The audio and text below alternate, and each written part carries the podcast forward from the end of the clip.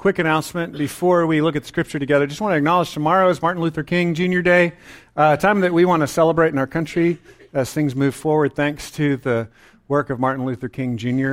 A um, couple of things on him, particularly because we're in this series on church leadership. We would acknowledge that there are some things he believed that we would say were wrong, like we don't agree with every single thing that Martin Luther King Jr. believed.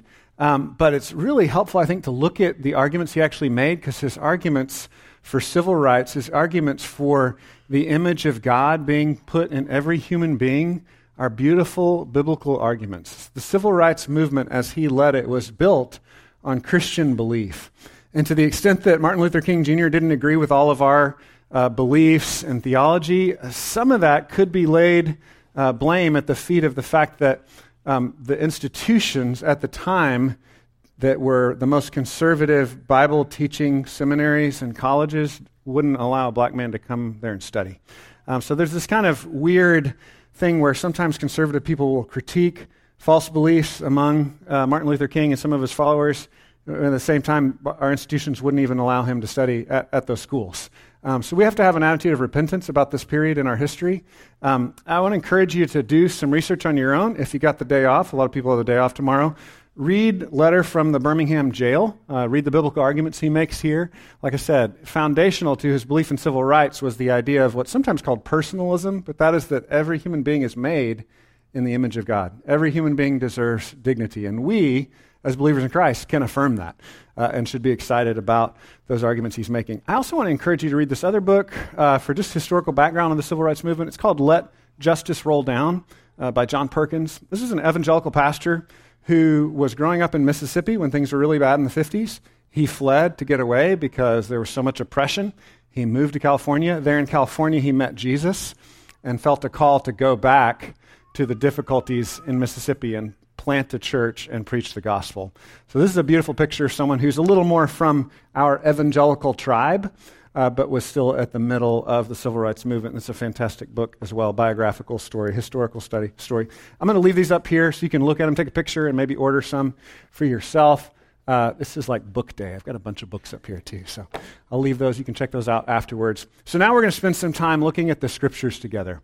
We're studying the series called Church is Not What You Think. Church is not what you think. And what we're understanding from the book of Titus is that we all have preconceived notions about church. Uh, we've sometimes been hurt by bad churches, or sometimes we've just kind of been taught weird things about church that aren't necessarily true. We want to look at the scriptures and see what God calls us to be and what God says the church should be. Uh, Titus is one of these three letters in the New Testament that are often called pastoral epistles. And so, what that means is these are letters written to pastors or shepherds saying, This is how the church should be led. Um, and so, all of us as God's people want to be the church that God calls us to be. You can kind of see from the artwork, we've got this focus on a building and architectural drawings. The idea is that the church is not the building, the church is the people. We are the church. And, and what are we going to do? Are we going to be the church that God calls us to be? Or are we going to just let things get worse and worse in our society? So, this week, as we look at Titus, we're calling it Reject False Gospels. We're going to be in Titus chapter 1, finishing up chapter 1 in verses 10 through 16. If you don't have a Bible, we've got some Bibles under the chairs. You can grab one of those and turn to page 999. Page 999 it's Titus chapter 1, verses 10 through 16 that we're going to look at. I want to introduce this real quickly before we read the text with an image. And I want to kind of apologize because I'm going to give you a gross, kind of disgusting image, okay? So just so we're clear, I'm doing it on purpose, not just to gross you out, but because the subject of this section of Scripture is there are certain things that are not healthy, that are toxic, and they're like sewage that we need to keep out of the church and we need to let the good come in and we need to keep the bad out. And so, with that kind of image, with that metaphor, we all have functions like that in our household. Most of you, I, I, know, I've been to a lot of your houses, have indoor plumbing, right? Raise your hand if you have indoor plumbing. So, a lot of you, at least half of our church now, has indoor plumbing. And there are two basic functions of indoor plumbing, right? One function is to bring clean water in, another function is to get filth out of your house, right? We have one particular item in most of our houses called the toilet, right? And the toilet's job is to get the gross stuff out. I know, I see you rolling your eyes. I'm sorry, but hang with me. This is important. its job is to get stuff out. Sometimes a toilet malfunctions, okay? It backs up, and you've got a choice when a toilet starts to overflow, right? It's like this moment of truth. You can either run the other direction or you can stay and fight, right? You can run the other direction or you can stay and fight. We've got a hard text this morning that's saying you got to fight the filth of false gospels that come in and corrupt our lives. You got to fight it. Just like with the toilet, right? There's that moment where you're like, I could reach behind it and turn off the water and slow this down, but I don't know if I want to get that close, right? Like, you don't know if you want to get that involved and be that committed. And that's the same kind of question we have to ask ourselves as a church. Are we willing to say no to false teaching and to encourage sound teaching? Are we willing to do the basic plumbing, the doctrinal plumbing of saying we want to pump in fresh water of the healthy gospel of Jesus Christ, the Jesus centered reality that He is our only hope, but then we've also got to push back the filth, the waste, the wrong things. We've got to reject the false gospels. There are a lot of other messages of good news that are not really good news because they're flesh centered and man centered and self salvation systems. And we've got to decide what, what are we going to do when those things begin to enter into our homes and into our church. One more thing before I read the text. This is very leader centered, right? And so, myself as a leader, the elders, the pastors of our church, we have a organizational responsibility to encourage good teachers and to reject bad teachers in our church organization, right? But all of us have a responsibility as believers in Christ, right? We all have on and off switches of what kind of voices we're going to listen to, what kinds of things we're going to say to ourselves. How well are you going to preach the gospel to your own heart? What voices are you going to listen to? What kind of media you're going to listen to? So this applies to everyone. And the more that all of us are devoted to the truth, the more that all of us are centering our lives on Jesus, the healthier we will all be, right? So we're all in this together. So all that to say, that's my really long way of saying you don't get to turn your brain off if you're not a church leader, okay? This is for all of us. So let's read the text. I'm going to start in verse 9 uh, because it kind of gets the positive negative thing, and then we're going to move into the negative verses that we have today. Verse 9 says, He, the leader, must hold firm to the trustworthy word as taught so that he may be able to give instruction. Where's encourage? To give instruction or encourage in sound doctrine, healthy teaching, in sound doctrine, and also to rebuke those who contradict it, right? So he just laid out that's the twofold job. I just talked about plumbing. You want to pump in good water and you want to get rid of filth. Well, that's the, the leader's role in the church as well. And all of our roles as members of the body of Christ, we want to bring in the good and reject the bad, okay? That's how we're going to be healthy. Verse 10, he lays this out about the unhealthy teachers. He says, For there are many who are insubordinate, empty talkers and deceivers, especially those of the circumcision party. They must be silenced, since they are upsetting whole families by teaching for shameful gain what they ought not to teach. One of the Cretans, a prophet of their own, said, Cretans are always liars, evil beasts, lazy gluttons. This testimony is true. Therefore, rebuke them sharply, that they may be sound in the faith, not devoting themselves to Jewish myths and the commands of people who turn away from the truth. To the pure, all things are pure, but to the defiled and unbelieving, nothing is pure. But both their minds and their consciences are defiled. They profess to know God, but they deny Him by their works. They're detestable, disobedient, unfit for any good work. This is a hard passage. Just want to admit that. Um, we're a culture, we're a people that want to kind of let everybody think what they want to think, right? We want to kind of honor all ideas as equal. But here, Paul's saying, no, there, there's some ideas that are bad ideas. There's some teaching that hurts people. Um, I want to acknowledge that's hard for us as a culture. I also want to acknowledge that's hard for me personally. My temperament is a let's just love everybody kind of temperament, right? Like that's, that's kind of who I am. That's who I'm wired to be. Um, so I want to acknowledge that, and we're going to pray that God would help us. It's also hot in here. Is it hot in here? Yeah. Maybe we could make the air cooler too, if, if any of you have access to the magic buttons. Um, but I'm going to pray that God would help us to hear what He has to say. Just to acknowledge the difficulty we have, but also to hear what He wants us to hear this morning. Let's pray. God, thank you for your word, and we pray that you would speak to us. We believe uh, that you speak to us through your word, that your Holy Spirit can can meet us in the reading and hearing of your word, and you can help us to listen to your voice, to follow you. Uh, so we ask that you would meet us this morning. We, we admit, Lord, that some of us are committed and we're hungry. Others of us, Lord, are, are doubtful, we're curious, but we have real questions. God, I pray for all of us that you would meet us and help us to see more of you this morning. And we pray this in Jesus' name. Amen. So, the big idea is to reject false gospels, right? There's kind of a leadership role in that, and there's a everyday, everybody role in that as well.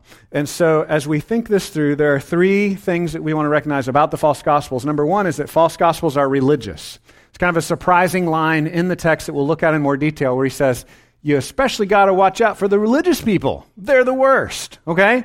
So, false gospels can be religious. They sneak up on us. We're expecting them to be like anti religion and real clearly going in the other direction, but sometimes they sneak up on us. They're religious.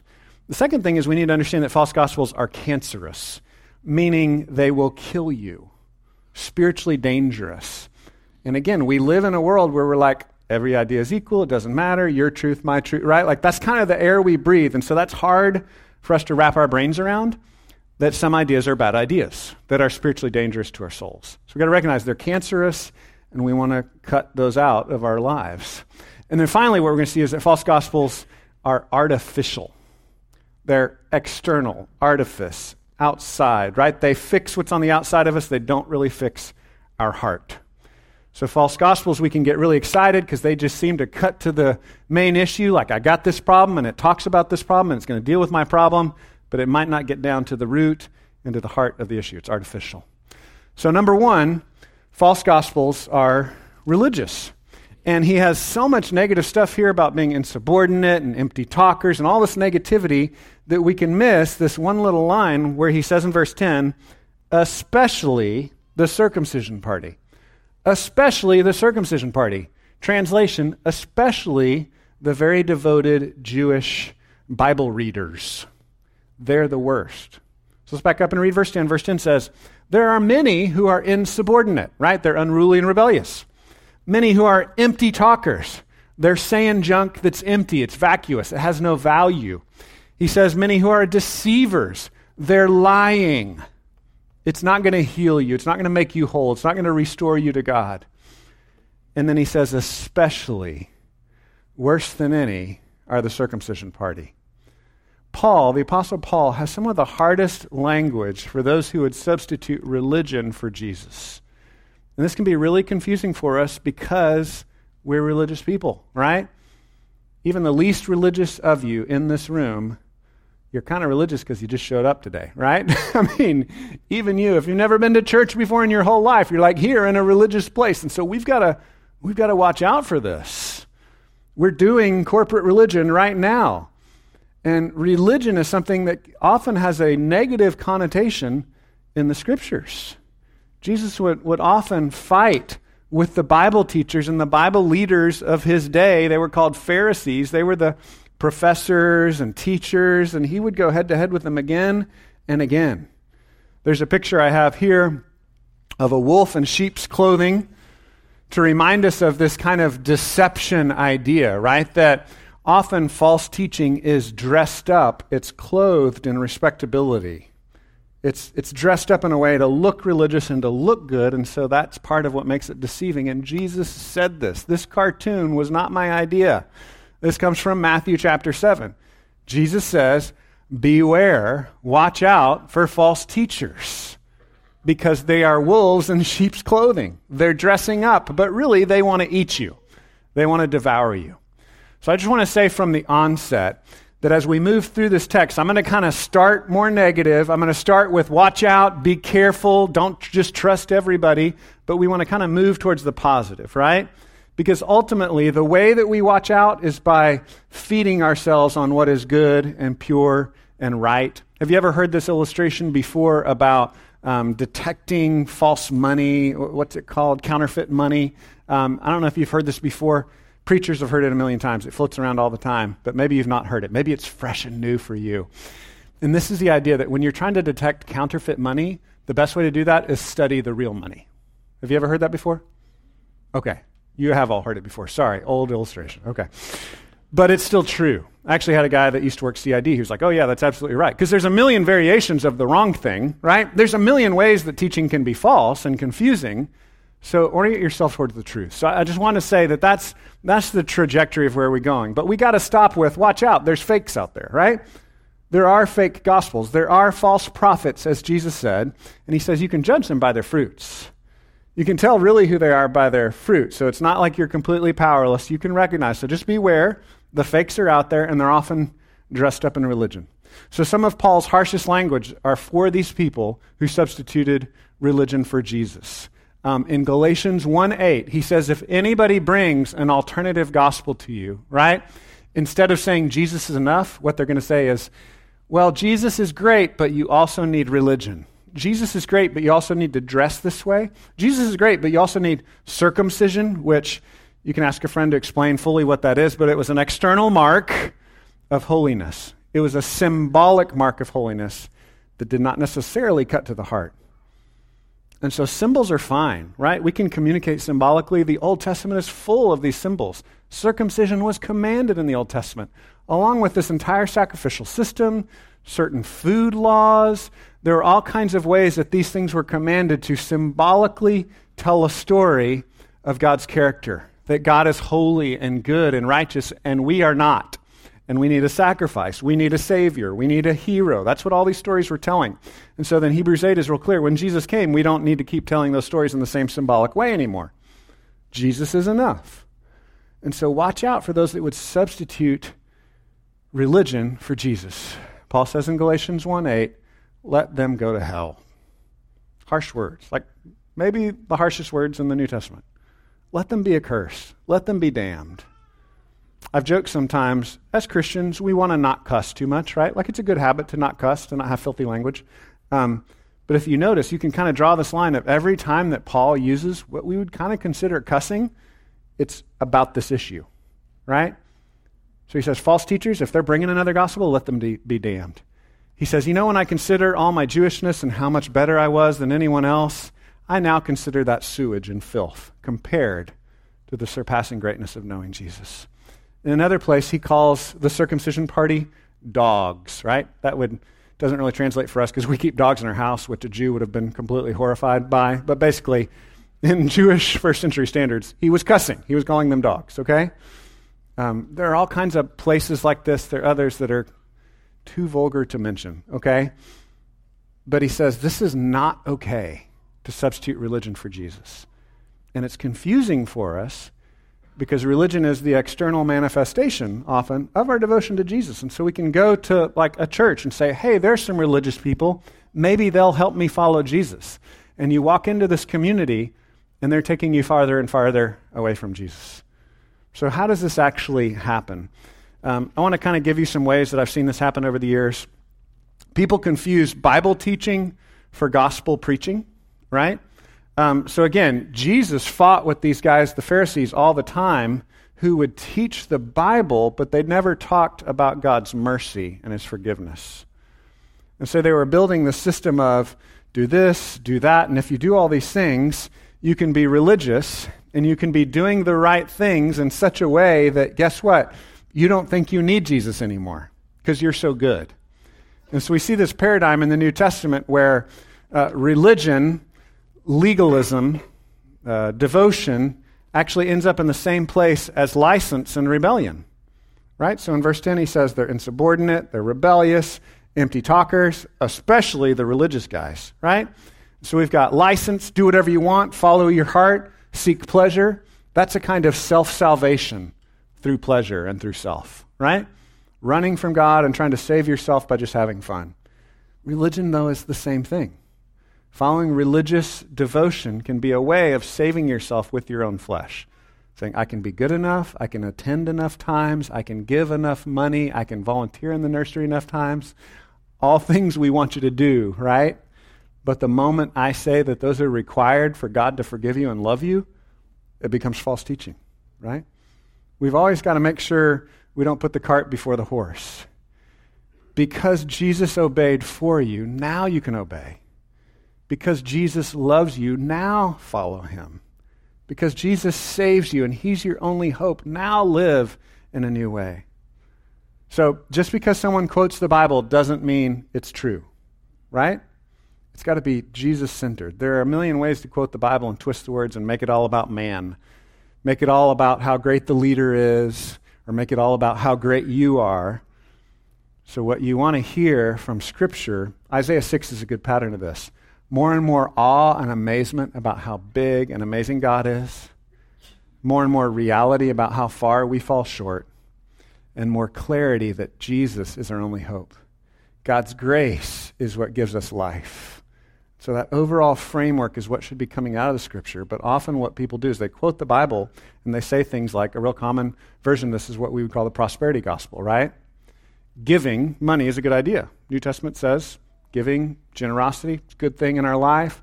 Um, supporting teachers, I could say with a straight face, the Bible says you should pay your teachers. I benefit from that, I enjoy that. But what happens is we can make that the central message, right? Like we can make this one little law the gospel. So it's called the prosperity gospel. And the idea is that the more you give, then God has to give back to you and make you rich. And so you'll hear these promises in these churches that make the gospel the message of the church every week is about your prosperity and giving financially to the church, enriching the pastor, giving to God so that then you will be made rich in return. Have you ever heard a message like that before? That's in contrast to the gospel that says Jesus gave up everything he had ultimate prosperity and he sacrificed it for you and for me. And so that giving up of everything breaks our heart in such a way that we are now free and willing to give, but we don't have to give to get Jesus' love. Jesus gives us his love. And because he gives us his love, then that frees us up to be generous, giving people.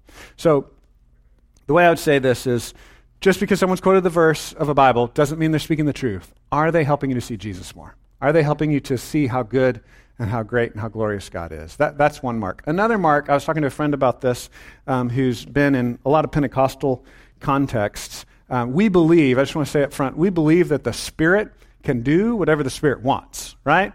God can still work miracles. God can still heal people. God can still do these miraculous things. But there are these circles that kind of make that the norm, the everyday norm of life. And so you'll have these spiritual leaders who you think well, they must be closer to Jesus because they have some manifestation of spiritual power, a prophetic word, spiritual insight. The danger with that, though, is that there's good spiritual power and bad spiritual power, right?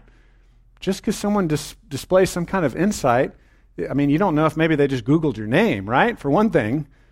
But there could be real spiritual power there, it could be evil spiritual power. So I'd say what a better mark of spiritual power in someone's life to look for is the fruit of the Spirit that Paul talks about in Galatians 5, right? So God can work miracles. Uh, people can be healed. All those things can happen, right? But the big miracle is people loving others and having joy and peace and patience. Like, that's the big miracle. That's the spiritual fruit we should look for in people's lives. The big miracles are people being more like Jesus and loving others. The big miracle are people turning from their sin and running to Christ spiritual transformation. Those are the miracles we should be looking for. Again, I'm not saying these other miracles don't happen. I'm just saying don't be sidelined by these displays of power and insight and then fall for religious false teaching. The final way that we can fall for a fake gospel that is religious is we can prefer traditions over Jesus, right? And I have to be careful about this because I'm one of those people that saw uh, in my life how tradition hurts people and how it becomes a, a substitute for Jesus. And so, if you've been hurt by any of these false gospels, you have the tendency to run real hard to the other extreme, right? So I just have to acknowledge I have a tendency to want to run away from tradition, which I don't think is really right. We want to respect the traditions of our elders as much as we can, but we always want to weigh them and say, does this tradition carry the message of Jesus or does it carry me away from Jesus? Right? So tradition isn't good or bad in and of itself. The question is, does it help me love Jesus more? That's really the question. And what can happen sometimes is people say, well, this is the tradition, and it's the tradition because it's the tradition, and you just got to do it, and you're not accepted unless you do the tradition, right? And that's when it becomes a false gospel and something to reject. So, again, I said there, there are ways that we should be aware of these false gospels, ways that we're brought away from Jesus. I would say what's really healthy is to is to steep ourselves in the truth. A book that I've been wanting to uh, get a lot more of you to read is called Delighting in the Trinity. This book will help you understand more the truth about who Jesus is, how God has expressed himself as Father, Son, and Holy Spirit, how he exists uh, this way and how that's really gives hope to us. This is really a source of grace to us. The Trinity can kind of be this abstract idea, right? Like a lot of you have heard of these false gospels, like from the Jehovah's Witnesses or the Mormons, and you might have this kind of basic knowledge that, like, oh, they teach abstractly the wrong thing. Like, they don't believe in the Trinity, and that's somehow wrong, but you really don't, like, you really didn't know any more than that, right? So I encourage you to study this. This is a great book that helps you to see how deep and beautiful and comforting the Trinity is how the truth actually changes things in our life. It's a great book. Would recommend this to you. It's called Delighting in the Trinity by Michael, Reeves. I'll leave this up here. Another book that helps you just grow in basic Christian theology is one called Christian Beliefs by Grudem. I want to rec- uh, recommend that to you as well. Just a way to grow in understanding basic Christian truth. Going back to the analogy of counterfeit money, we want to understand the truth so that we can recognize things that divert from the truth. All right, the next thing we want to see is that fake gospels are cancerous. They are cancerous. And, and what I mean by this is that they um, are deadly, that they hurt us. And so he's got some of the more negative language here in verses 11 through 13. Starting in verse 11, he says, They must be silenced. That word is literally muzzled. So this is some of the hard stuff he's saying, like, you got to muzzle these people that are spewing this bad stuff. They got to be muzzled. He says uh, they are upsetting whole families by teaching for shameful gain what they ought not to teach. So, upsetting families, that can also be translated like overturning house churches. That word for family is kind of like household. So, we're not sure exactly if that should be like an individual family or a house church meeting, um, but it's destroying people's lives, is what he's saying. And he says they're teaching it for shameful gains. That goes back to the prosperity gospel. I think that's one of the most common forms of false teaching that's religious in our day and age is this prosperity gospel where these false teachers are all about enriching themselves. Like that's really their main priority. So he goes on to verse 11, uh, verse 12, and he says, One of the Cretans, a prophet of their own, said, Cretans are always liars, evil beasts, lazy gluttons. This testimony is true. And I have to clarify a couple of things here. He's not talking uh, about what we would call racism here. He's not saying everybody that is genetically Cretan, I've analyzed their DNA and they have a propensity to lie, right? Like, that's not what he's saying. He's talking about this island culture. This was a pirate island, and they were generally a culture from different racial backgrounds all over the Mediterranean world, but they all were united by living in the same place and being devoted by general culture of lying and thieving and stealing. That's what their culture was known for. That's, that's what he's saying, right? there are cultures that have cultural values, and culture is influenced by race, but culture and race are not exactly the same thing. So we want to differentiate that. The, the Bible does not support racism, but it does support saying, hey, you know, those people over there seem to have a problem in this particular area. They seem to love and promote lying. And that's what he's talking about here. The other thing that's really interesting is he's kind of making a joke, right? Um, any of you ever watched the 60s Star Trek show? Have you seen that before? Um, Captain Kirk uses this logical puzzle. It's called the liar's paradox. He uses it to defeat and blow up an android. Y'all seen that episode? Um, so what Captain Kirk is, says, uh, he says something along the lines of, "Everything I say is a lie, and I'm lying right now." Figure that out. That'll like blow your brain, right? It completely destroyed an android. So be careful. Android started smoking, and like smoke started coming out of his ears and stuff, and he just he died. Um, so here's the thing Paul says Epimenides, this Cretan prophet, said this thing. He prophesied that all Cretans are liars. And then he says, the Cretan prophet spoke the truth when he said Cretans were liars. All Cretans are liars. See how that's a logical problem? Like if all Cretans are liars and he's a Cretan and he's saying they're liars, but he's saying the truth, how, that's not possible, right? What do you do with that? So it's kind of a joke. It's kind of a word puzzle. Um, he's joking. It's kind of tongue in cheek. But still, his main point is, you know, ha ha ha. But yeah, there's a lying problem in Crete. There's a lying problem here. He goes on in verse uh, 13 to say, This testimony is true, therefore rebuke them sharply that they may be sound in the faith. So they're liars, they're evil beasts, they're lazy gluttons. This is true. So rebuke them sharply. The word sharply literally means cut it out. So refute them, rebuke them in such a way that you cut this untruth out of your midst, your body, right? I have a picture here to illustrate this cutting out. This is a surgeon drawing on you. Any of you had surgery and like the, the surgeon wrote on your leg, you know, like right leg, left leg? you know, it's kind of weird. But you're happy that they do it because you're like, well, I guess I'm glad they didn't remove the wrong organ or cut off the wrong leg or, you know, like you want them to cut as little as possible, right? That's a general principle of surgery.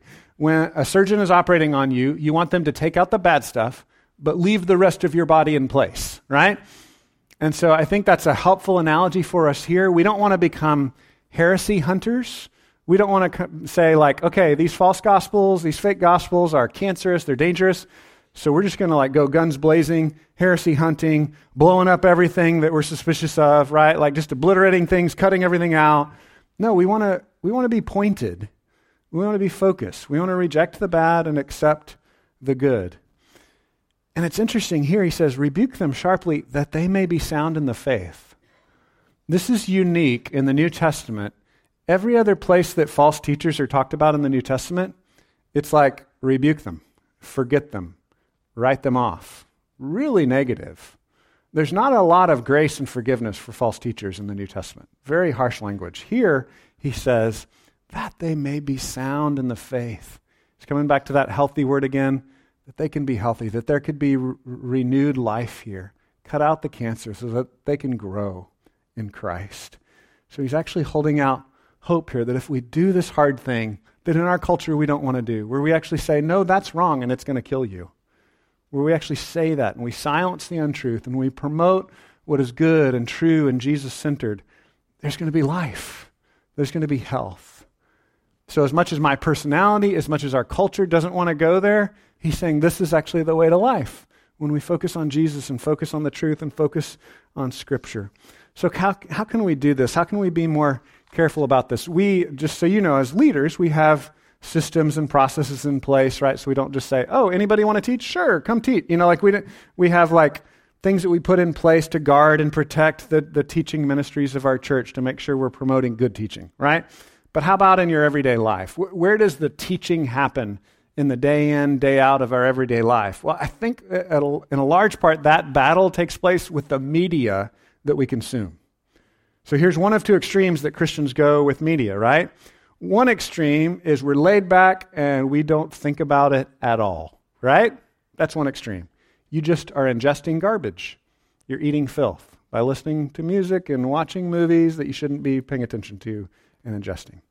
The other extreme is you burn everything, right? that extreme, I actually went through a little phase like that where I, I you know, threw away all my heavy metal tapes in the 80s and stuff. Um, came back to an appreciation, though, for Babylonian, culture later on in my life.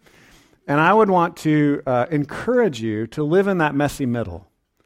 One side says don't care, one side says burn everything. I think the messy middle is have a conversation with your Babylonian friends and neighbors. I use the word Babylon because in the scriptures, the Israelites were exiled in Babylon.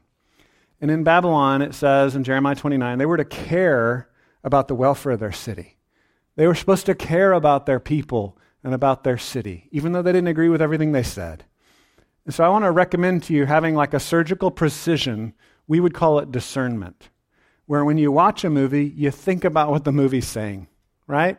You don't just turn your brain off, but you think about the message and you say, what is true in this quote unquote Babylonian movie because all people are made in the image of God. And all people make art and stories that reflect the deepest longings of every human soul. And then what are actual false gospels and false hopes in this movie? And there are going to be good things and bad things in, in every movie and in every song you listen to. Now, just to be clear, there's some movies you should never ever watch, right? We're, we're living in a pornified culture. It's never okay. Cut that out, right? There are certain categories that you just wouldn't touch. But there's a lot of stuff in the middle that you're like, hey, this is, it's not completely true, but I can listen to it. I can talk to my neighbor now. I can have a conversation about what's true and what's not true, and we can interact. And we can hopefully lead people towards how he says being sound in the faith cutting out what's untrue, receiving what is good, having a conversation about it. So, this category we often call, there's a couple of words for this. One is Christian worldview. You need to grow in your understanding of a Christian worldview. So, as you hear a non Christian worldview from a song or from a movie or in a book that you're reading, You can understand that. You can hear what they're saying. You can say, okay, I agree with this part, but I disagree with that part. And you can have a conversation with the piece of media or with your neighbor as y'all are watching it or listening to it together. Um, so grow in your understanding of Christian worldview. There's a book here that I would recommend. Again, it's a, this is a nice small one. Sorry, I've been recommending a lot of books today. Uh, this is Christian Worldview, a student's guide by Philip Ryken. It's really good, really simple, really basic. I think it would be helpful to you. There's another one that we've given to a lot of college students called How to Stay Christian in College. It's also very simple, very easy to understand. So it's for everybody, not just people that are going to college. Um, but it's basically how to understand and discern between the false things you're being taught and the true things in Scripture. Uh, and then finally, this one's a little more complicated, but it's my favorite actually out of these three. It's called The Reason for God Belief in an Age of Skepticism by Tim Keller. Uh, and this is sometimes called apologetics. That's giving a reason for our faith, right? So it's being able to distinguish between here are the things that my culture is saying all the time, and then here's what Jesus is saying, and, and how to have a conversation between those two worlds and those two universes. So I recommend that to you, growing in that area. Final thing I would recommend is a website. Uh, a friend of mine rubs, uh, runs a website called um, ransomfellowship.org. And there's just tons of movie reviews and book reviews and music reviews where he tries to practice this Christian discernment, where he says, This is true and good and beautiful in this piece of art, and then this diverts from the gospel and having a conversation where you can discern what's true and what's not. So it's ransomfellowship.org, uh, and they do a really good job there helping you to work that out with media. Okay, last point here false gospels are arti- artificial. Artificial. Uh, it's from the word artifice, right? Like you can put a fake front on something. Um, and so, false gospels, these fake gospels can draw us in because they might really be talking about and highlighting the problem you and I struggle with, right? So, like when you're sinning, it's nice to just be straightforward and say, hey, stop sinning, right? But that's not always enough. You have to get back down to the root. Like, what's the heart issue underneath? What's driving you toward that sin? There's, there's a false gospel you're believing. You're thinking, this pleasure can save me. And so you keep running towards this pleasure. You keep going to the bottle, even though it's shipwrecking your life, right? So it's not just a thing you need to stop on the outside, the artifice of it, but there's a heart issue, there's a root issue. Jesus talks about this again and again. We've got to attack the roots. We need to have a new heart. So let's look at verse 14 where he talks about this. In verse 14, um, he's talking about those who need to be rebuked, and he says they should not be devoting themselves to Jewish myths and the commands of people who turn away from the truth. So there was a habit for them to take the Old Testament and read the true parts and then add to it and make up Jewish myths. And so they would make up these stories about the Jewish heroes and they would kind of turn them into superheroes that would draw our attention away from God and his saving work and would amplify and puff up man and his flesh, right? So, like when you watch an action hero movie and you're like, that's a great action hero, and I want to be an action hero too, right? Like that puffs up your flesh. I could do that. I could jump off that building and save those people, right? And that kind of makes you feel more awesome and more strong. Whereas the Bible is like, yeah, people keep messing up and they need God to save them, right? It's a different kind of story where God is the hero, where Jesus is the action hero, and we need him to rescue us. And so they were following these Jewish myths where they were puffing up man, and it says the commandments of people who turn away from the truth. And then he gets into some really weird language here that only makes sense in context of other things that Jesus has said and other New Testament passages. Verse 15 says this To the pure, all things are pure, but to the defiled and unbelieving, nothing is pure. But both their minds and their consciences are defiled. They profess to know God, but they deny him by their works. They are detestable, disobedient, and unfit for any good work. So, that first phrase there in verse 15 is a little tricky. To the pure, all things are pure. So, on a first reading, you could hear that and think what he's saying is, oh, well, then maybe porn's okay, or maybe this sin is fine, because if I'm pure in heart, I can do anything. It doesn't matter, right? That's not what he's saying. That is not what he means, because later on, he gives us the category of, yeah, there are some behaviors that are impure and detestable, and we should not do. So clearly, Paul doesn't think it in that sense. It's not some kind of Gnostic magic trick that he's playing here. What he's saying is to the pure, all things are pure, meaning the foods and the ceremonial dress and the ceremonial Jewish rituals from the Old Testament. And so the way we can understand that is by looking over to Mark 7. You don't have to turn there, but I'm just going to read some from Mark chapter 7. In Mark chapter 7, Jesus and his followers are not washing their hands and doing the rituals of the Jewish tradition. And they're like, Why do you do this? And Jesus said, Well, well did Isaiah prophesy of you hypocrites. Y'all are hypocrites. hypocrite is a mask wearer.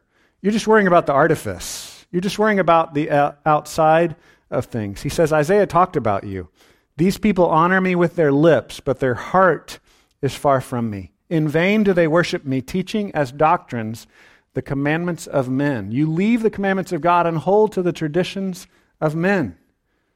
Once again, Jesus is saying, You're worried about the outside, you're worried about the artifice, but not the heart. This is a religious problem. This is an externalization problem. This is a problem of us saying we're going to focus on artificial, external things and not actually be transformed from the inside out. And so what is promised in the new covenant in Hebrews chapter 8 is not that God's going to change the law, but that he's going to put it inside us. It says in Hebrews 8, he's going to write the law in our hearts. And he's going to do that through the mechanism of Jesus dying on the cross for our sins, taking our sin and death upon himself and giving us his resurrection life, giving us his perfect righteousness. So that's now flowing from within us. So Jesus says it this way, continuing in Mark 7. Don't you see that whatever goes into a person from the outside cannot defile him, since it enters not his heart, but his stomach? I guess the stomach is here, right? Or here? Do we have any medical people? I don't know, somewhere down here. So he says the things that go into your mouth don't go into your heart, but they actually go into your stomach and then is expelled. So, see, Jesus talks about toilets as well. And it says, Thus he declared all foods clean. So, this transition from the Old Testament, where they had all these symbols that told the story of God's holiness and our need of a sacrifice, those have now been set aside in Jesus. Hebrews is real clear about that. Now we don't need to tell those stories in the same way, but the message is still true. We just now have the ultimate reality in Jesus himself. Hebrews talks about it as the difference between shadows and substance. So all of those messages were true. We're just no longer bound by those food laws and those rituals anymore. Now we have this fullness in Christ himself.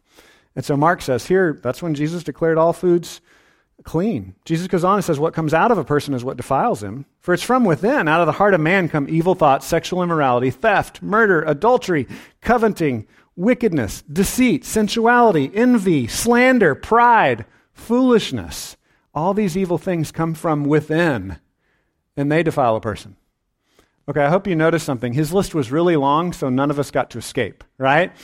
Like if it's a short list, you can be like, oh, I didn't murder anyone last week. I am holy, right? But here he has a long list, and he's like, there's something here for everybody. And that sin comes from within your heart. It's not the food you eat that make you sin, right? Here's a, here's a way that this manifests itself. Here's a non Christian response to sin. When you sin, you say, It's that thing over there that made me do it. The Christian response to sin is, I'm sinful and I did the wrong thing, and I need Jesus to save me.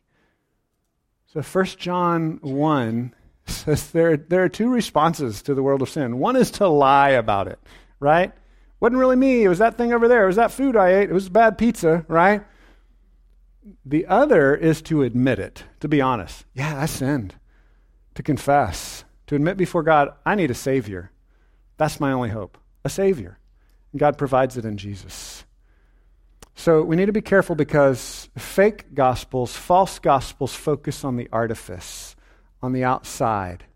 So this is like saying, hey, your fruit tree, your spiritual life is not producing fruit, so let's go buy some plastic fruit and glue it onto you. That's what artificial religion does. I found this really weird, creepy video online. I was Googling like fake fruit. You know, I was looking for a picture of fake fruit. I found a video of a guy who eats fake fruit on the video. It's like styrofoam painted fruit, and he's eating it. He's crunching it, and it's making that styrofoam noise. You know that noise? like that you should never hear because it's so horrible. It's like, arr, arr, arr, you know. And it's just him eating styrofoam fruit. It's so horrible. Don't look it up. It's disgusting. But it's a, a reality that points to this, this thing we live with, right? A, another, another image is the, the Radiohead song. It's this like, it's this lament. It's this kind of broken heart sad song called Fake Plastic Trees. I don't know if you've heard it. A million people have redone it. It's one of Radiohead's earlier songs. But it's just a lament over like the fakeness of our world. You know, we just get tired of stuff being artificial. We want something real. There have been studies now that show that in buildings that have real wood inside the building, it lowers people's heart rate, it increases their productivity, it reduces their anxiety. It's like we're starting to realize biologically we're sick of fakeness, right? like we just we can't stand any more styrofoam. Well, that's true in the spiritual life as well. That's true in our spiritual life. We need something deeper than just artificial religion that's kind of pointing out a few changes we can make. Do we want to change? Yes, we want to change, but it's got to start with the heart. So it starts with confession. So 1 John 1 again, it starts with you admitting that sin is your real problem. It's not just this one external behavior, but it's a deep down desire to save yourself and avoid God down in your heart. That's the ultimate issue. And John says when you confess that, he is faithful and just to forgive you, to cleanse you from all unrighteousness. It's an ongoing work. It's not a snap your fingers and you're totally, you know, never make a mistake again. It's ongoing work of cleansing. And then James talks about that. You do that in community. So I want to I want to invite you to make that confrontation with your own sin and trust yourself to Jesus to save you. That's what First John talks about. And then I also want to invite you to community. James 5 says, keep that going. Like keep talking to other people about it. Keep being real. It's an ongoing process. He says, confess your sins one to another, pray for one another that you may be healed. That's when we're talking about inviting you into joining a group, a small group where you look at the scriptures, you pray for each other, you care for each other. That's what that's about celebrate recovery, coming together, admitting, man, I've got some issues, confessing them, praying for one another. That's the ongoing work, right? So don't, don't settle for just rearranging the deck chairs, right? Don't settle for just gluing plastic fruit, looking religious on the outside, but not doing the hard work of deep heart change. That's what we're called on, is to do that ongoing work of going deeper and working on the change from, from the inside out having God tra- transform our hearts, as Jesus talks about. Okay, we'll wrap up here. We've got to reject false gospels, reject what is fake, reject what is not real, and opt instead for Jesus. So we've talked a lot about the negative this week. There's a lot of uh, negative, don't do this, stop this, silence this in our passage. But I want to come back to the major theme of sound, healthy teaching, right? We talked about plumbing has two, two basic roles. Plumbing is to uh, reject the sewage, but plumbing is also to bring in fresh water. When we go and work in third world countries, um, those are two things we often work on, right? When people are in dire poverty, they need uh, often latrines and bathrooms to get rid of the sewage, right? They also often need fresh water to come in and give life. And that image comes up again and again in the scriptures. There's this beautiful prophecy in Ezekiel chapter 47 where Ezekiel is given a vision of the future temple that hasn't been built yet. The temple, in Old Testament terms, is where God meets humanity. And in this vision of the temple, Ezekiel sees water flowing from the temple. Says, from under the threshold of the temple, water is streaming out. And he says that water is growing and growing and getting deeper and deeper. And everywhere that that water flows, trees are growing and new life is uh, springing up, and what was dead before is coming back to life. There's this transformation. It's a beautiful image. Go back and read Ezekiel 47 yourself. You'll see this, this fresh water bringing new life. That's the hope that we have in Jesus. The New Testament tells us that Jesus is that temple. Jesus is the temple. Jesus is the place where we meet God. Jesus is the place where the fresh water flows out and brings new life and transforms everything. And that's fulfilled. This, this image is picked back up in Revelation 22, the last chapter of our Bible. It says, yeah, that new life, that new water is flowing from within the temple. And Jesus is at the center of it, where heaven meets earth. Do you know Jesus? We've talked a lot about rejecting false gospels. The question is, are you, are you coming to Jesus? Are you seeing that he is the embodiment of the true gospel? So that Titus, in this letter, can say, he saved us, not because of the righteous things we had done, but because of the washing of new birth. He washed us by giving us new life, the ongoing renewal then of His Holy Spirit. We have to come to Jesus. Let me pray for us, and we'll respond and worship. God, thank you for the new life that you give us in Christ. And we pray that you continue to draw us to yourself. Help us to see the fresh water that you've invited us to. Help us to come to you. We don't have anything of our own. We need you. We need what you have to offer. We thank you for giving us life. We thank you for renewing us. And we pray in Jesus' name. Amen.